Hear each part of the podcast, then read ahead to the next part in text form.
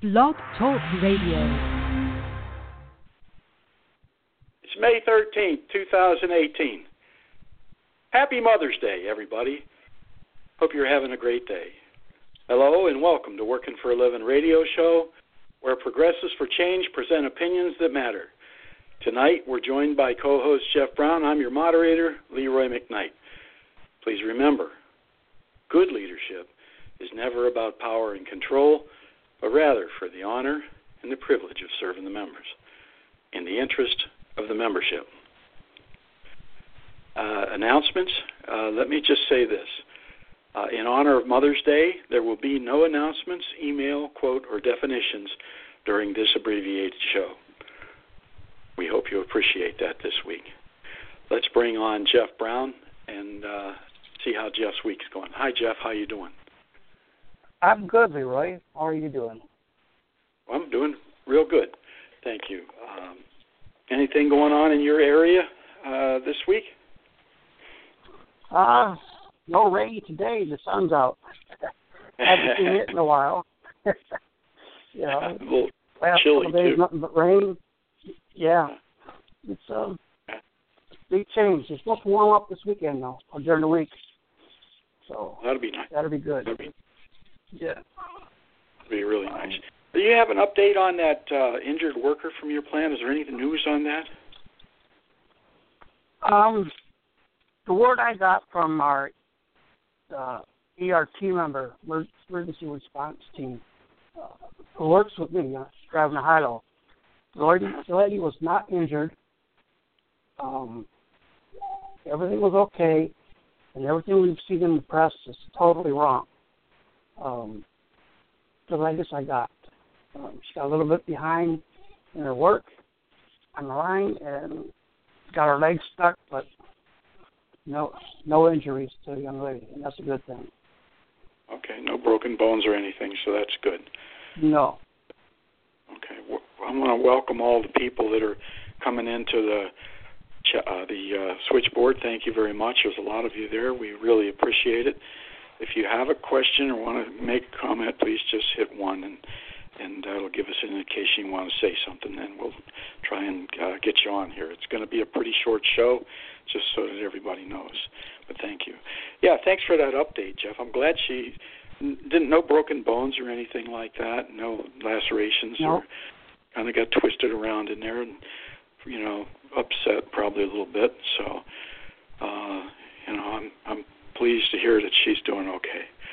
I'm sure the rest of the listeners are as well. So thank you for that update. hmm Um, I went for my annual physical uh, Monday, this past Monday, and uh, the doctor uh, gave me the thumbs up yet again. I'm in good shape. Good. Good. Yeah, kind of cool. The, she uh, she um, noted that uh, caring for other people and helping other people is an integral part of who I am. Uh, so I I would say integral part, but that's that was those were her words, integral part of who I am, and I guess I uh, I I was honored that she would say that uh, in the course of our examination because she uh, she's seen the things I do in our community here, helping others. You know, my office is in the ghetto, and you can't help people in the ghetto in Bloomfield Hills or Miami Beach. You have to actually be in the ghetto and see and interact with people and uh, you know hold a high standard so they can see that there is hope. Uh, a lot of the young people in our community here uh, think that they're either going to go to jail or die, so they don't really try all that hard. So I'm doing my best to help change that mindset in the young people and some of the older people as well. So, but if you want to help people there, you have to go there, and if you want to help people in other circumstances, you actually have to go there and sort of become somebody in that arena so that they will actually speak with you. Uh, hmm and when they need help, you can help them. Uh, if you want to find out, you know, what CEOs and PhDs and public relations people are doing, you go to the airport and you drive an Uber car or something like that and find out. You go where what you want is happening in order to find out the latest and greatest. You go and interact with those people. Whether it's human trafficking or homeless or the CEOs, you have to go where they are. And you have to assimilate and speak their language. So yes, I do. Well, you know, I do a lot of that kind of stuff, Jeff, as you know, and uh, mm-hmm. it doesn't make it all good or all bad. But in the end, if you save one life, it's worth it. And I know that I can point to three lives that I've saved in my travels uh, in the last since I've retired and had time to do some outreach like that. So I'm real happy to report that. So, and I'm sure their mothers are happy that they're alive. There's a few that didn't make it, but I can't help that. So, anyhow, um, uh, after I finish my on Monday uh, my appointment with my doctor, I, you know, I pride in going out and uh, trying to help uh, the political uh, front uh, and you know, the legislators cre- uh, control the civil rights division, so there's not much we can do to help our uh, brothers and sisters in the civil service. I'm sorry, the civil service uh, uh, area if they're a government worker, because that's all controlled by the legislature, and we need to find more friendly labor people, no matter what party, because there are people inside of both parties who are not labor friendly. So I've been working with a woman who's I don't want to get into names just yet, um, but I've been working with her and for some time educating her on all of the issues of labor. She listens to the show every week and is very up on pretty much everything. Uh, she's running for House Rep, House of Representatives here in the state of Michigan.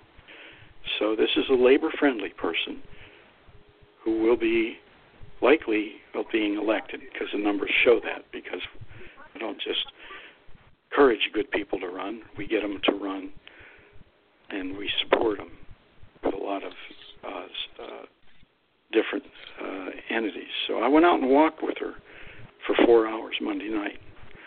You know, I I encourage you everybody to go out and find a good candidate, help them, groom them a little bit, and then you know, give them the resources they need.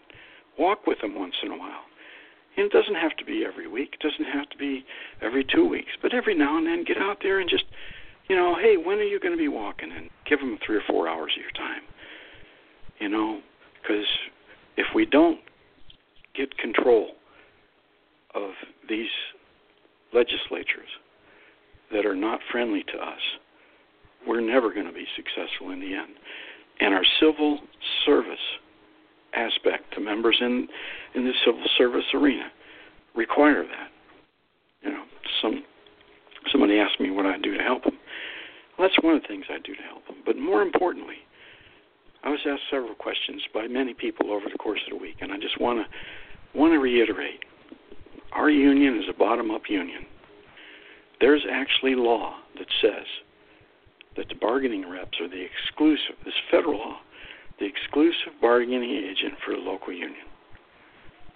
So, yes, do we have ideas as we aspire to be the leader of our union? Yeah. But at the same time, it's not our ideas that drives this union. It's the membership. And we have to listen to you the membership. And by and through those ideas of yours, then we can move forward to try and help. Believe me, we've been listening. I think you listen to the last week's show, you'll find that out. So, having said all of that, that's kind of my week. I, you know, like I said, my doctor's appointment. I helped the candidate, and I answered a number of questions. But those questions, again, they're they're coming from you, and it's not for me to answer a lot of those things. Yeah, I have opinions on them. They come from you, the members. Your bar, you, your bargaining team drive the entire negotiating process, how it needs to be. And it hasn't been that way for decades, and that needs to change. And I just want to make sure everybody understood that. So thank you for your questions, everybody that asked them. I hope that I was able to lend a little bit of information to you. Uh, we'll get into more of those as uh, and let everybody hear the, the questions and the answers as time goes on. But for now, we're in an abbreviated show. So, having said that, uh, Jeff Brown, uh, if you want to finish up or start your uh, report and finish up that that section there, I think you're actually going into a new section, and it's real brief. so, uh, go ahead and give us that article, okay? Yeah, we're in Article 15, and it's one sentence long. Um, Article 16 is very long, so we'll start that next week. Article 15 is the fiscal year. It states the fiscal year of the International Union shall begin the first day of January of each year and end on the 31st day of December of the same year. That's it, short and sweet. Okay, Jeff, that's pretty good. Um, I, you know, I mean, fiscal year is, you know, pretty important, uh, and it's something that we need to know.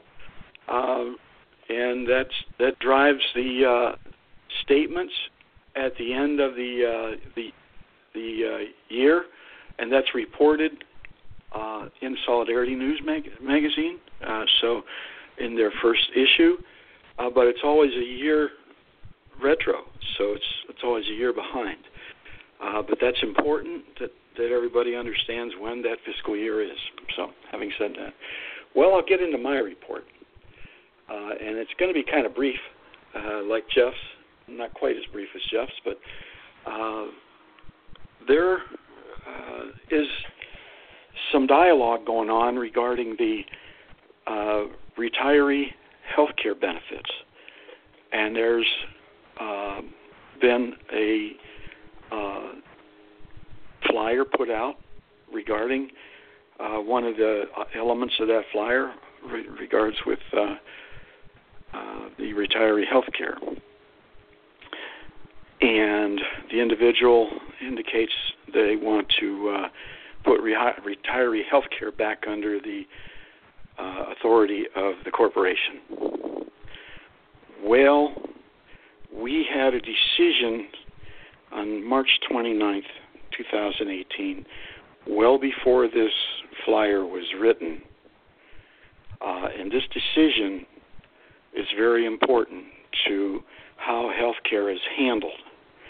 Let me read an excerpt on somebody that wrote this uh, uh, about this. It said on March 29, 2018, the United States District Court for the Eastern District of Michigan held that none of the master CBAs entitled retirees, CBA means collective bargaining agreement, entitled retirees or their eligible spouses and dependents to vested lifetime health care benefits because Honeywell's obligation to provide health care coverage ceased upon the negotiated expiration date included in each of the master CBAs. The last master CBA at issue in that lit- lit- litigation, the 2011 master CBA, expired on May 3rd, 2016. Now, what that means is that the collective bargaining agreement is the controller of health care for retirees. If the collective bargaining agreement, as was the case in Honeywell, removes the authority for the corporation to provide health care for the retirees, if that is no longer in the agreement, then there's no health care for the retiree. In other words, it's subject to the last negotiated agreement. And this case is a federal district case to federal district court. Okay, that means it's precedent setting. And it's not just for Honeywell. So, in the case of the Detroit Three, as much as I, the sole litigant trying to stop it, in light of this latest decision, I have to reverse my personal position on the notion that retiree health care be under the authority of the corporation. It is now, because of this decision, best served under the VEBA health care plan. Needs to be some adjustments for sure the benefit our, our members in the VEBA. Having said that, if it goes under the corporation's authority, as one of the candidates has said, that that would be subject to it being written into the agreement, the, the master agreement for Ford, GM, and Chrysler, all Detroit 3. If it's not written in there or taken out at some point in the future by people 20, 30 years from now negotiating agreements, then health care ceases. Remember, the people that will be negotiating agreements will have been at some point hired in after 2007, and they have no health care in retirement at this point. Of course, we'd like to see them get that. Having said that, in short, corporations in control of retiree health care are very, very risky because the second it gets written out of the agreement, as was the case in Honeywell, healthcare retirement, healthcare and retirement ceases.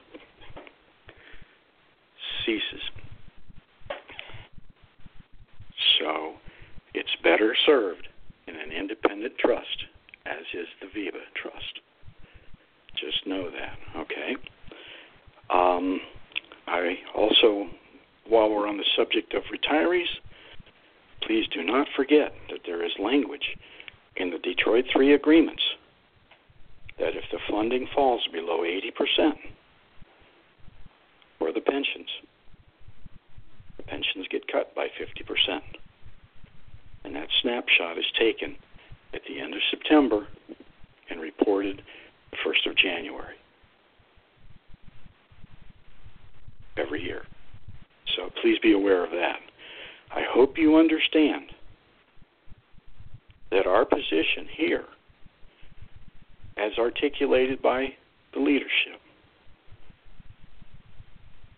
is that the VEBA remains the authority for retiree health care, at least in the Detroit 3, and as we can do that for others, attempt to do that as well because it, because it is very risky under the auspices of the corporation. It is subject to the last negotiated agreement. If it gets changed in the negotiated agreement, at that point it ends. So, okay. Uh, we have some more on the issues of last week and the issue of, of uh, temporary uh, dues and we believe you'll like those. Please keep looking for that. We'll post that out throughout the next week. It got a little busy this week, and we were unable to get that posted, but we will address that, and it adds a lot of sense to what is going on and uh, why it's wrong, what's going on, and we will be addressing that and give you what you need to get it corrected if it's not being done right in your area. And we'll explain exactly and specifically why. And we would like to make note all of the IEB, all of the executive officers of the IEB, the regional directors, all of the staff members, all of the other candidates have had an opportunity to try and address this issue properly. Please look for that this week coming out on our dot .com page. We'll post it out like we do the show. So, having said all of that, uh, this is going to be an abbreviated show. It's 20 minutes right now, and that was what we promised. Uh, we intend to hold to that. Uh, last, Jeff, do you have anything else, Jeff, that you'd like to talk about? Uh, no, sir. Happy Mother's Day to everybody. Um, hope it's a good week coming. Yes, happy Mother's Day, everybody, for sure. Hope you're having a good day and and uh, you've enjoyed the moms enjoyed enjoyed their children, and those children enjoy their moms. Uh, and uh, and if your parents are passed, please remember them fondly.